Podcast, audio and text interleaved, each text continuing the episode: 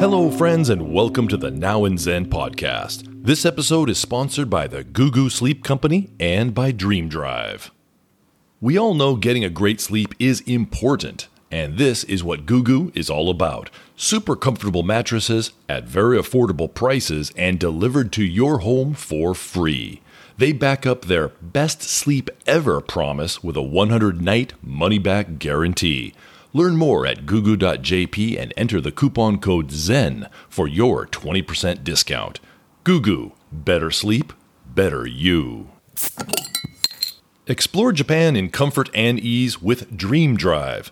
Rent a customized camper van to go camping, take nature hikes, relax at onsens, or just discover the many beautiful places less traveled around Japan. Dream Drive has various camper vans for solo travelers and families and is more affordable than trains and hotels as it's only one price per night. Go to dreamdrive.life to plan your next Japan adventure. Enter the coupon code ZEN and receive a sweet discount when making your customized camper van reservation. Dream Drive, the hotel on wheels.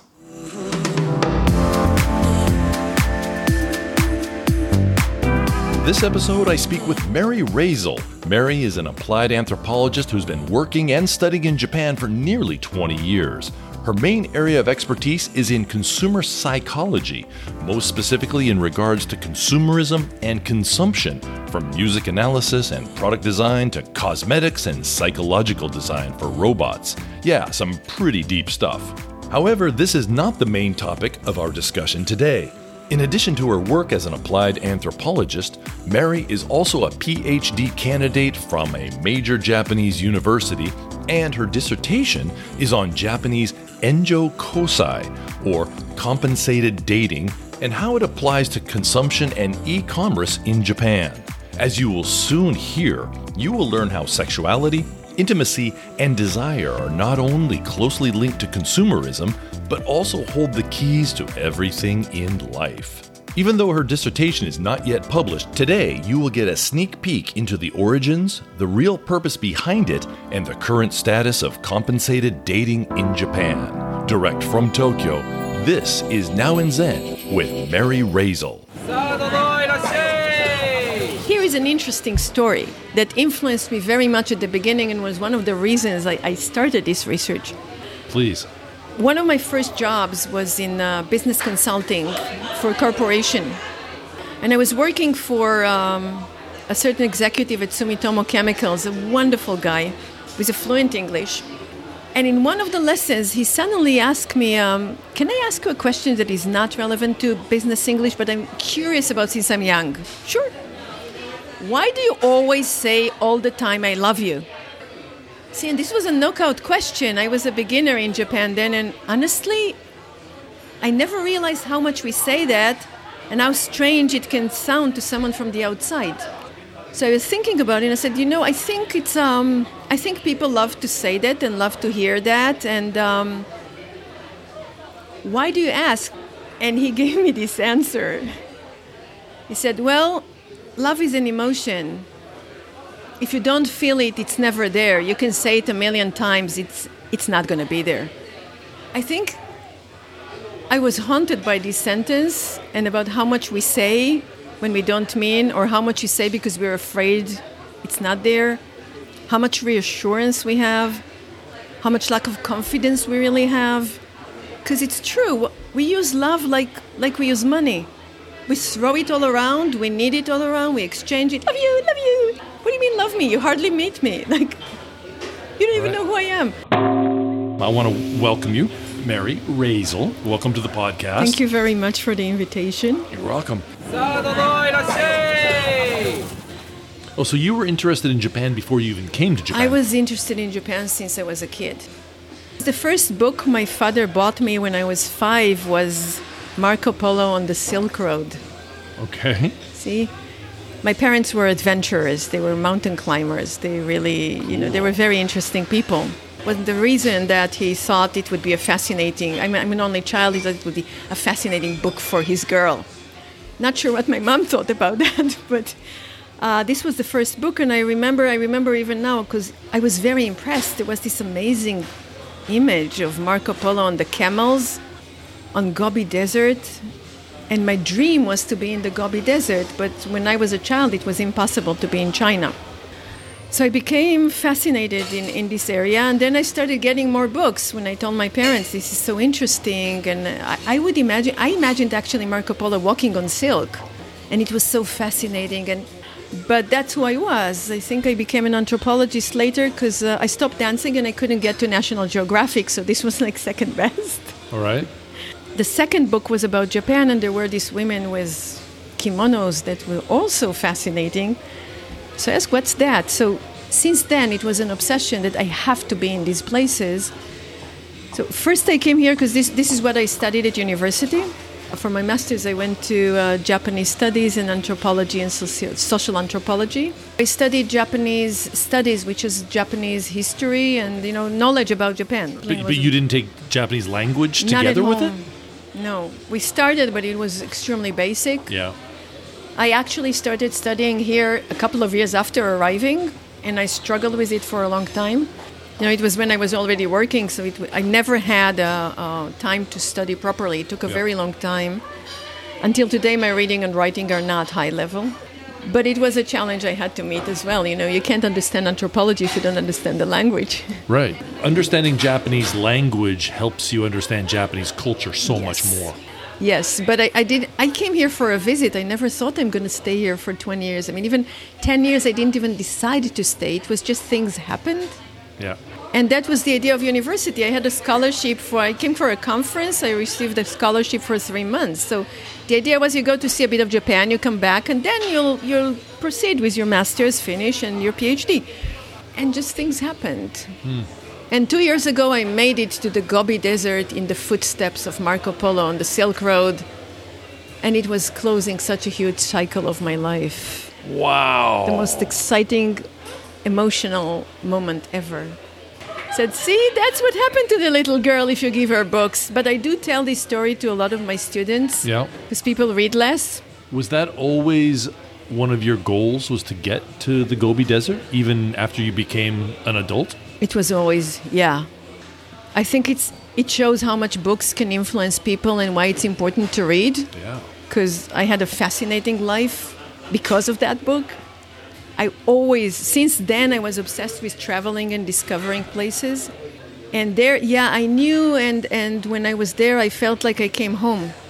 Oh, wow. There was a very strange feeling, almost supernatural. You know, I'm a very practical person, but there I felt like, I think for the first time, like there is destiny, there is a fate. I was supposed to get here, and I'm home. wow. Your PhD. From Meiji Gakuin. My advisor is in Meiji Gakuin. Oh, so you're still doing your teach. PhD now. I'm writing now the thesis. I have to submit it this summer. And what is the topic of your PhD? The topic, the big topic, is the connection between love, sex, and capitalism. In details, it's a research that started with um, Enjo Kosai. Enjo Kosai. Not everybody that listens to this podcast speaks Japanese or knows. Okay, term. So, is what uh, it's a pattern of selling dates. compensated dating. It was translated as compensated dating, right? It had a very big boom in the 90s with a certain stereotype that um, it's young girls who sell sex to old men because they, uh, they want to buy expensive products. It was really a very big boom and a huge moral panic in Japan. It was also overseas because it was also in English newspapers. People who came here, young teenage girls, high school girls, were accused of becoming prostitutes.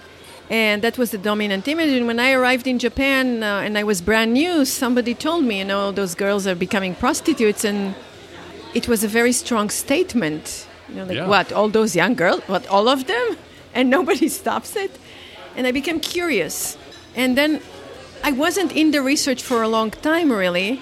I met one night in Shibuya a girl who was working there Working where? in one of the nightclubs. And she, I was lost. She tried to help me to find a way out. It was the middle of the night, you know, after Christmas.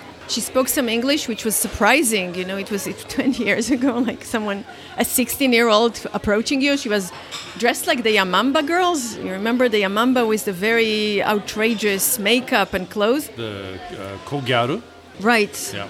Harsh Kogyarus, you know, with the Yeah. tan and the fluorescent eyes and stuff. And she had some, I didn't have a good Japanese then, she had some English. Uh, and I became curious. So for a long time, I became curious, and then I started listening to her stories, and then I started reading newspapers, and then I realized I'm staying in Japan because I found a job. It was interesting. I found an advisor who was willing to follow me. In Japan, you know, you need to find an advisor. It's not the university, but the advisor you find. And I started teaching at Rikkyo, and, and things just happened. So eventually, when we talk about love, sex, and capitalism, it's it's really the connection between what do people really buy in these meetings? Because from the beginning it was obvious it's not sex. For sex you don't go on a compensating dating. It's expensive. You go to a high class prostitute or, or you know the shinjuku. But you're not going to go with a young girl. If that was true i mean i didn't buy the image to begin with. So I, I was wondering what really happens there who is buying what, who is selling what, why are people so panicking about it, what is the truth, what is going on on both sides. And it took about a decade. It's anthropology. You have to hear stories from people. Right. Women who are willing to speak, buyers who are willing to speak, the organized crime who was willing to tell me what they think about it magazines, media. It, it started being, see, anthropology, it started being a very big chain reaction of people and professions and fields of society that all of them participated in actually promoting this. And above all, you know, Shinto religion, where bodies are easier to sell than words. What do you mean by that? It's not a religious society. Correct. Sexual relations are part of life and also part of your privacy. So it's much easier to have these negotiations because the outside doesn't care, and with a low rate of, of crime, a very low rate of crime, I mean, it, Right. it exists, but it is low, there is no problem. There's no to s- moral issues. Well, there's no religious moral issues. there are no it. religious issues. There are no religious issues. There are no. In um, Christianity, sex and is a taboo thing, right? I think in most religions, sex is something that is um, directly connected to um, ownership of the body by God. So Japan definitely has a different attitude about religion. Japan comes from Amaterasu, right? The Right. goddess. Yeah. For so long, Yeah. people were having sex in the temples and in the shrines right. in order to fertilize the land. Until today, people don't think of sex as a negative thing unless they talk to a foreigner and they know they have to say the opposite. And that's why foreigners all the time say Japanese don't have sex.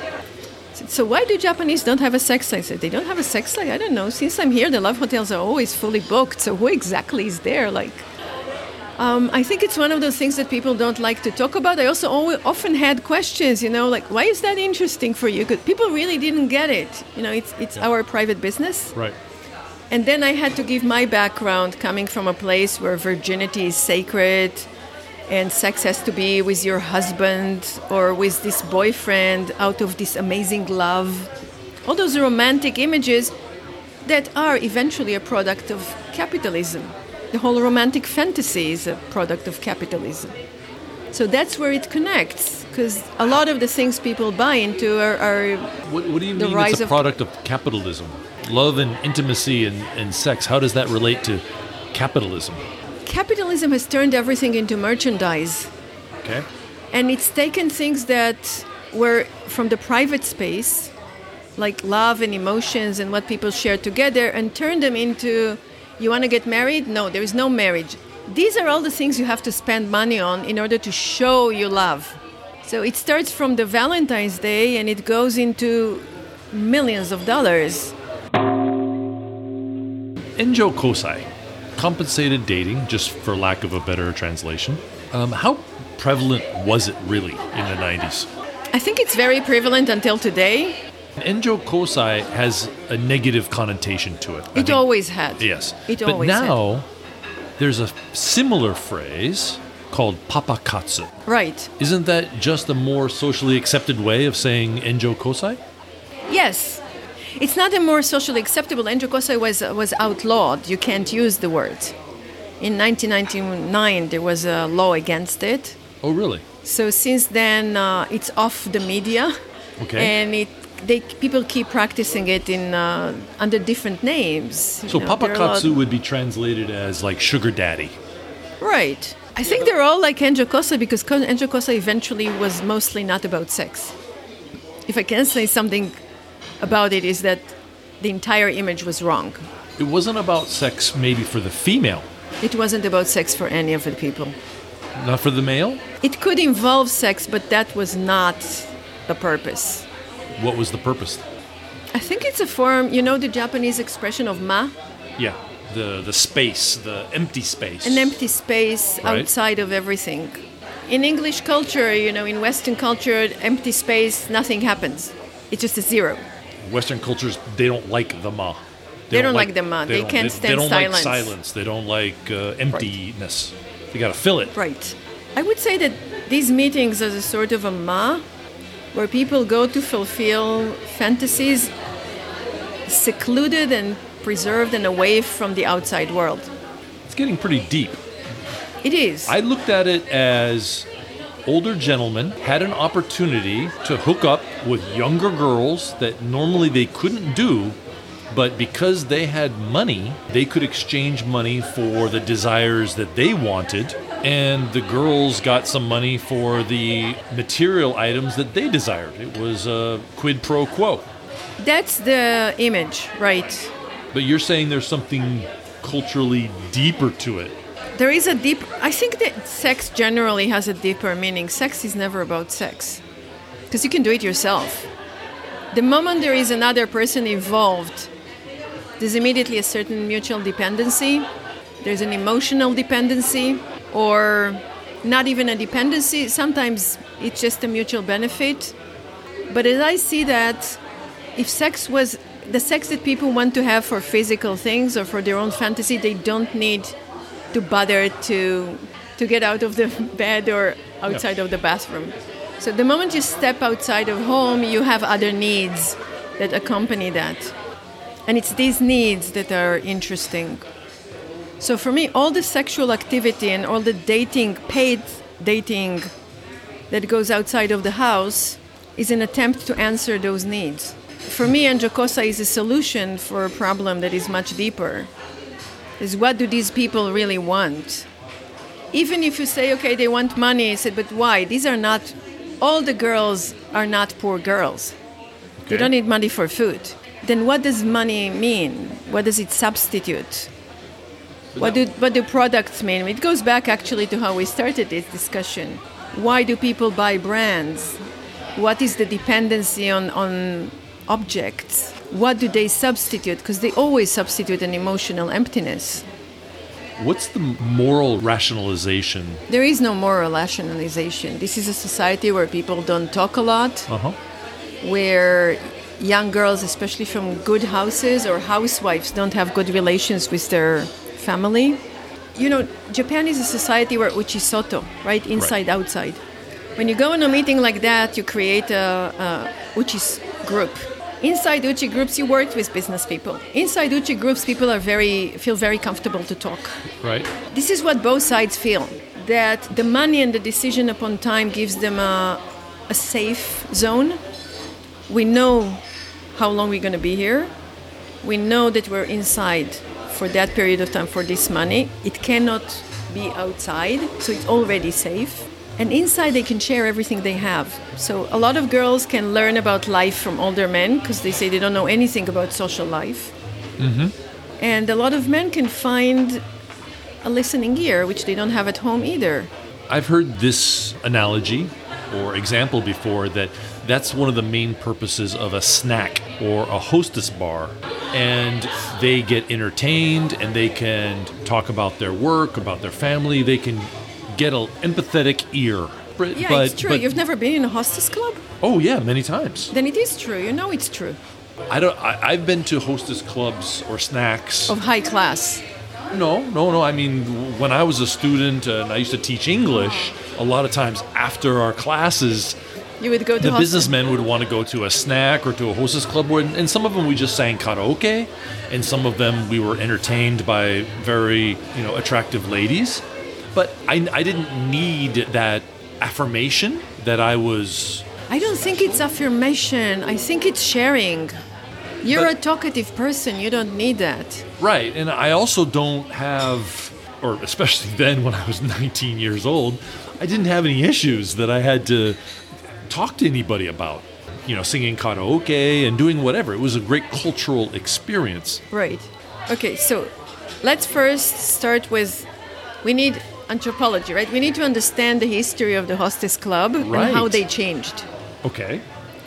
Because the hostess club started after the war and replaced the geisha, and the geisha houses had extremely important role in Japanese society, right? This is the place where, of very high society, it is the place where politicians used to meet.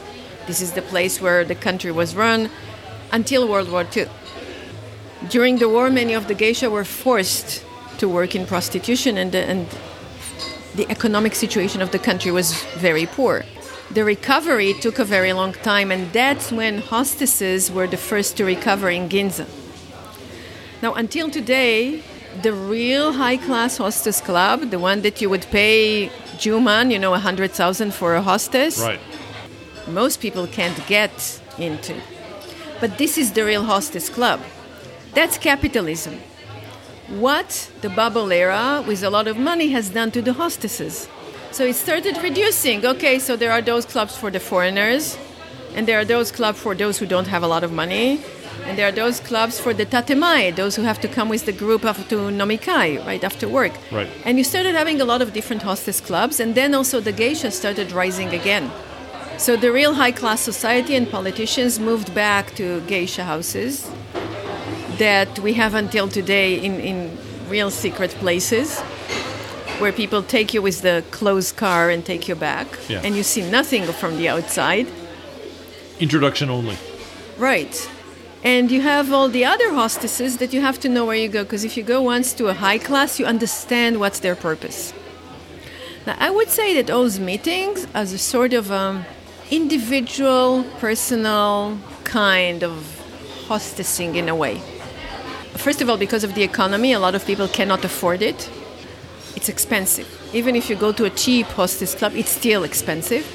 Second, because the, you know there is a rise of uh, an individual discourse in Japan, with the internet, with all the ni channel, with the possibilities of people to express opinions. Right. You can talk to these women when you go one on one. You can talk to them about real serious issues, which you don't talk to anyone outside of there.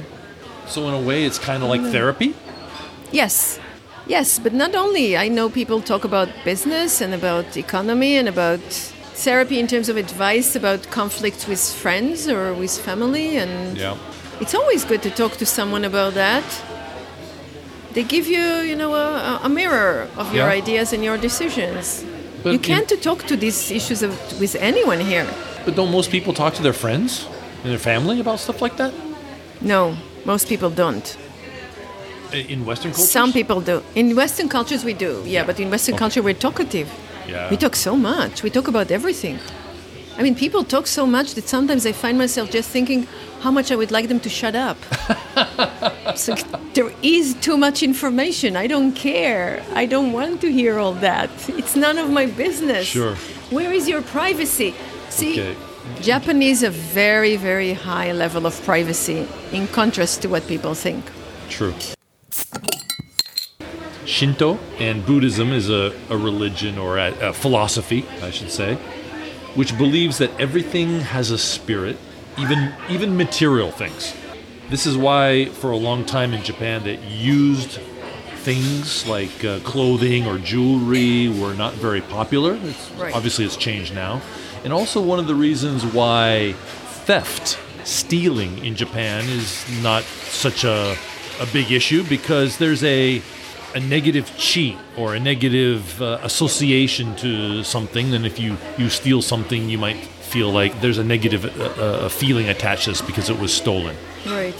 So, with women who participate in Enjo Kosai, culturally, wouldn't there be some dubious connotations associated with any material things procured via Enjo Kosai? Um, first, we have to. There are three different ages of Enjo and each one of them had different values.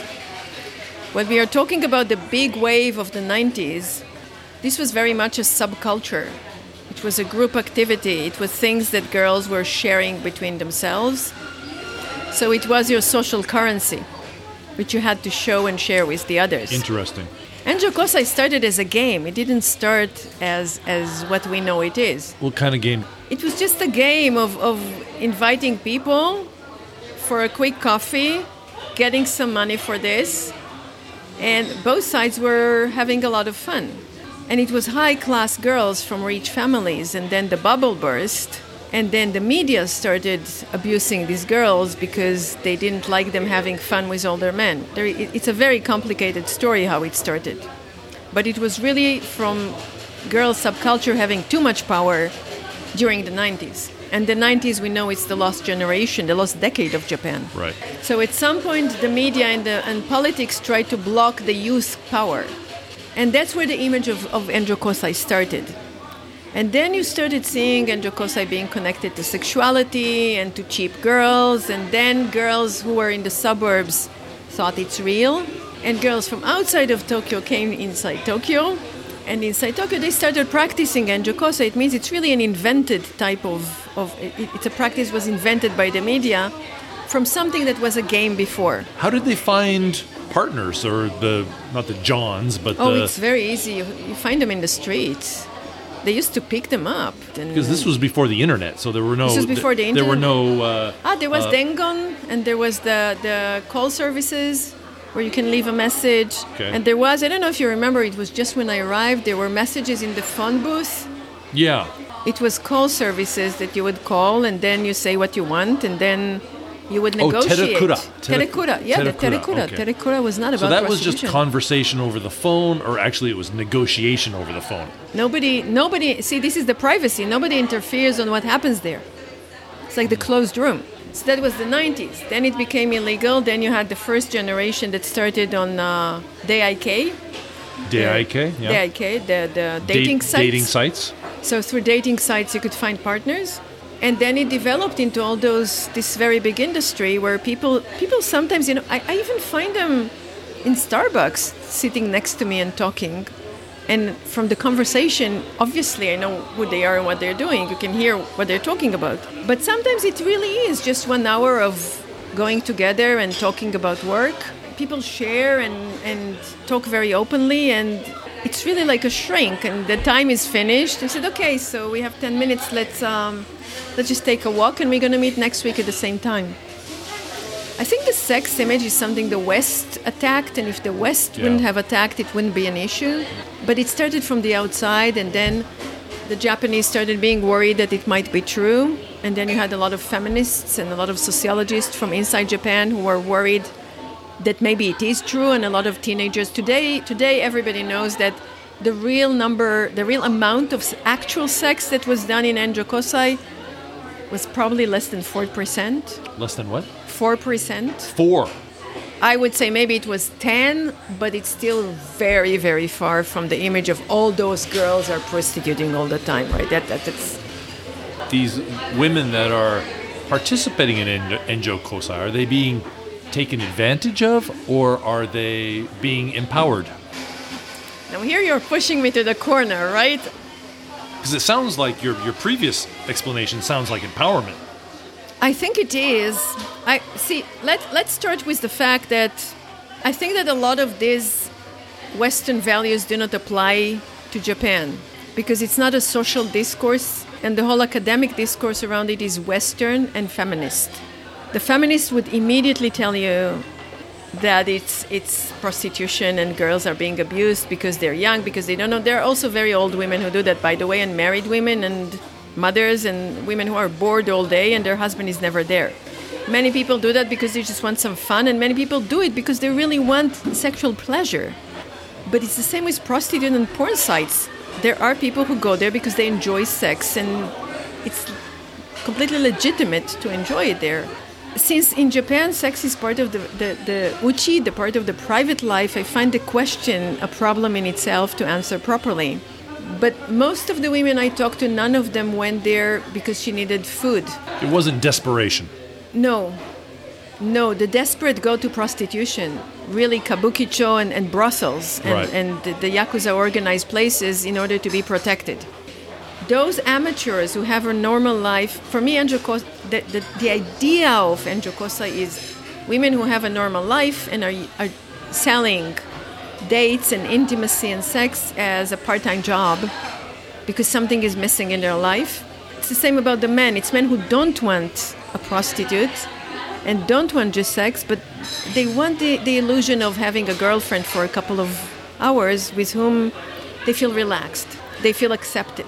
Yeah. They don't come home and the wife shouts at them on how much money they brought or didn't bring or whatever they need to do next. I could see that. I do have to add the fact that people with a good marriage don't go to these places.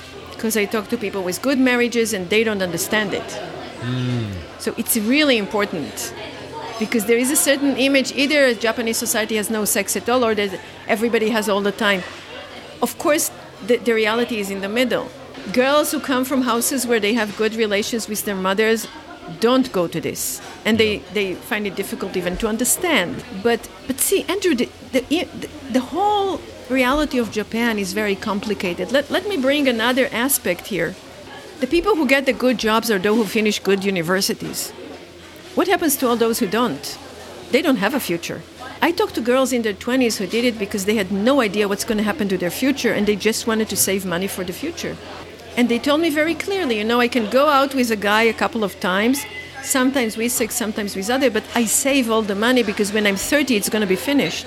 I'm not very smart. I couldn't finish university. At some point, I will end up with a job that is 1,000 yen an hour. And what if I don't get married?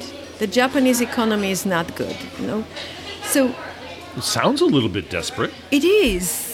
It is. Like if we start bringing anthropologically, then you start with the job hunting and the whole academic system and who gets the jobs and the social classes that nobody wants to talk about but are there and who is going to advance in the job and the image of men and women in general. All of them are part of this map that is called Enjokosai. Yeah.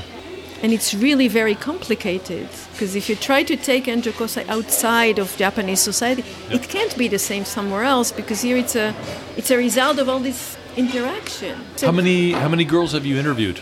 individually almost 100 and then I had 1500 or close to 3000 surveys online from people, parents, dozens of uh, men Have you read many books about sex in Japan or Japan Underground? I mean, there's a there's a few books out there. I can't, I can't recall them right now off the top of my mind, but there are a few. I think one's called like and Pink, Pink. Samurai is one. Some of them are very kind of a bit sophomoric and uh, you know just titillation type stories, but some of them are quite anthropologically Yeah. in depth. Have you read the, all those books as part of your study? I don't know if I read all. I read quite a lot. I Yeah. started with the research first. Uh, I wanted to be very anthropological. Then uh, uh, I didn't read anything before I had my own impression. That's when they teach you if you, if you. There are two types of you know academics: those who want the degree and they do everything very fast, good or bad, it doesn't matter. They want the title. And because I had a job and I was I was I loved my business work, then it was never urgent. Then I, I went by the book. So first I talked to people, I had my own opinion, I took notes, I had endless notebooks and papers and comments and tapes and recordings and interviews. So the data is huge. Then I did, yeah, I read a lot and, and a lot of theories and started. Are there any good books you would recommend? Well, there is a very good book by Anne Allison, which is a classic by now from about almost 30 years ago, about the, the Hostess Club, nightlife in Tokyo. She was the first one to research and analyze. I think the full name is Nightlife. It's about masculinity and the corporate man in, uh, in Japan. It's not a new book, but I still think it's one of the most thorough books and Okay. serious because she did a field work. She was the first to do a field work in a Hostess Club. Yeah. So it's very serious. If you want something light and entertaining, then Pink Samurai. He was a really serious guy, you know, and, and he, he, he had a good attitude to the Japanese society, and I think it's a, it's a good reading. Otherwise, I'm, I'm very careful because the books I see are books that meant to bring money. They're picking the weird stuff, and then I think it's very dangerous because you know Japanese society is not easy to understand, and we end up with a very bad image of this society. Right. And I think it's not fair. I agree. You should write a book. I mean, obviously, there's interest in this topic, and you approach it from a very anthropological angle. It's an interesting story, and I think the West has a very serious problem with sex. See, the, the um, obsession of the Western world with sex, especially the American world, you know, the Europeans are a bit more controlled. Um, we talk about what's in our mind and there, there is there is a problem with cultures that don't see sexuality as a power. Sex is power. It's a currency people should be using if they have it. And the Japanese know that. That's why so many salespeople go to pink salons on their lunch break. Go to what? A pink salon on their what lunch. What is that? It's a blow up, like hand job salon. You go Does that for, still exist? Oh, of course, a lot. Pink salon. I haven't, I haven't heard that phrase. That's almost like Turkish bath. I mean, that goes. They also exist. I know, but they call them Soapland now. But because the Turkish right. embassy protested back in the, I think it was in the 80s, they used to be called Turkish baths. Now yeah. they call them Soaplands. But right. pink salons, I think that's a very 80s or 90s word, isn't it? They still exist. Probably, but I don't think they call them that anymore. The people who go there still call it like that. Do they? Yeah, they say, you know, I would go 15 minutes for a pink salon, relax, get into a good mood, and then I can continue doing my work. I mean, yeah, because in Japan, sex is health. I mean, it's part of the he- heavy daddy heru. You know, it's the deli- delivery health. health. But this is how delivery many... health means uh, the translation is uh, like a call girl. Yes. That's where the West has a problem. They don't understand that it is health. Yeah, it's healthy. It is healthy. It, it, it raises your energy, it circulates yeah. your blood. It, it's good. We grow up with such bad image of that and, and we don't use it in everyday life. If you talk to professional sex workers, that's even more interesting because they have old people going there only because it's healthy people in their 80s still go to get a hand job because it's very healthy for them to have uh, the sex drive uh, yep. revitalized. They don't want a woman, they don't want a partner, they want to be alone at home, but but they go there for for rejuvenation. Rejuvenation. Yeah, I was very inspired. How does consumerism, consumption, and e-commerce factor into all of this? I think they all touch a certain internal search that many people have about the meaning of life. I think we all live with needs that go beyond us. And, you know, it's almost banal to say that, but it's still very powerful, and that's the fear of death. And when you, when you work in e commerce, there are basically three types of e commerce there is um, the targeted shopping. People who need something, they go, they search for this, check prices and order what they need. Yes. There is those who have an idea of what they want and they would spend more time and compare more products and sometimes find something new. Shopping versus buying. Yes. But there are those who go to surf when they have no idea what they want. Entertainment. No. See, the answer here is much more complicated. And that's where the, it all comes together.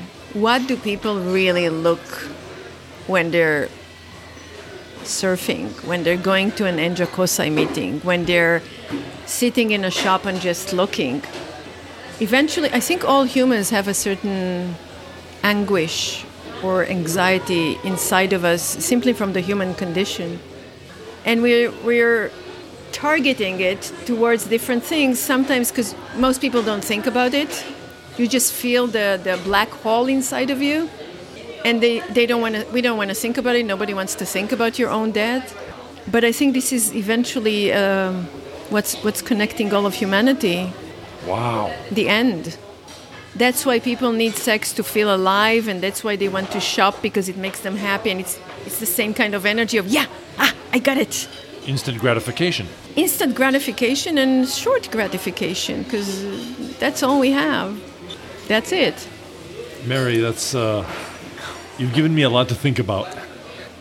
I, I would like everyone to think about it because I think it's very important to understand that we can't escape ourselves.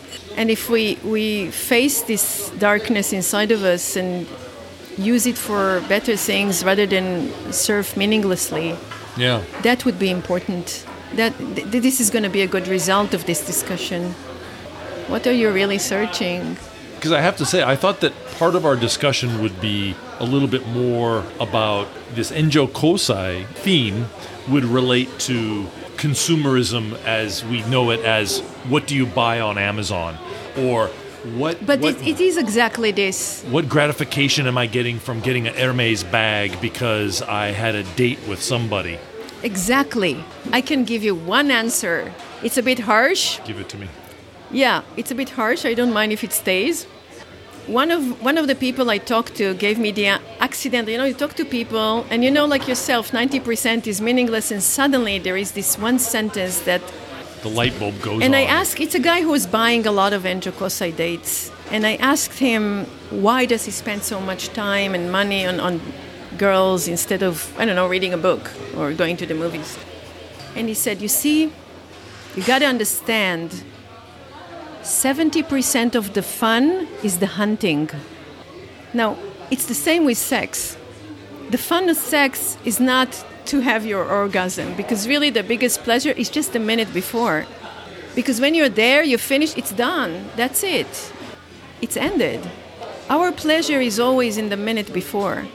That's the surfing on the e commerce and not finding what you want. That goes into deep psychology, you know, Lacan and Freud, and how Absolutely, yeah.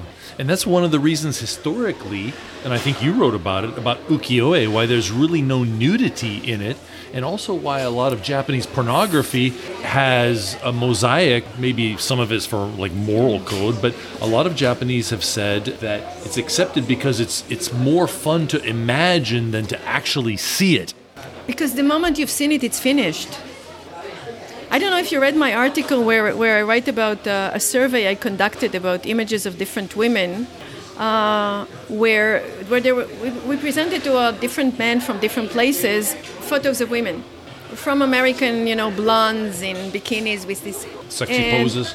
Right, and up to well covered with hijab women, but with um, nice ma- eye makeup. And statistically, all the men preferred the covered women with this explanation. She said, with these women, you can imagine so much, and you know, the reality is always below the imagination. Mm. That's why there is not a lot of sex in Enjokosai. People don't want to get to the moment where you consume. And when you do market research in people's houses, you can find things they bought which are still in the package. They didn't. They don't even open them when they Still go home. Still has the price tag on it. Yeah. Yeah. Said, oh yeah, these shoes I bought them last week, and you didn't open. No, it's because it's the hunting that matters. The anticipation. I want it. I got. I got it. Okay, now I'm not interested anymore. Right? That's my key sentence for people. The first bite of chocolate is always the sweetest. I think that's the perfect place to end. Mary, thank you so much for your you. time today. Thank you. It was a pleasure. Likewise. And that was Mary Razel. It got pretty deep and just a little dark there towards the end, but it's pretty tough to argue the extent of her excellent research. I know I learned something new about how the value of intimacy in Japanese culture is very different than in the West. Her dissertation should be published later this year, and if you want to know more about Mary, check out her LinkedIn profile. She has a lot of great articles there related to today's discussion. Thank you for listening. If you enjoyed, please leave a comment or a star rating on iTunes or wherever you listen to your podcasts. Direct from Tokyo, this was the Now and Zen podcast. Thanks, everyone.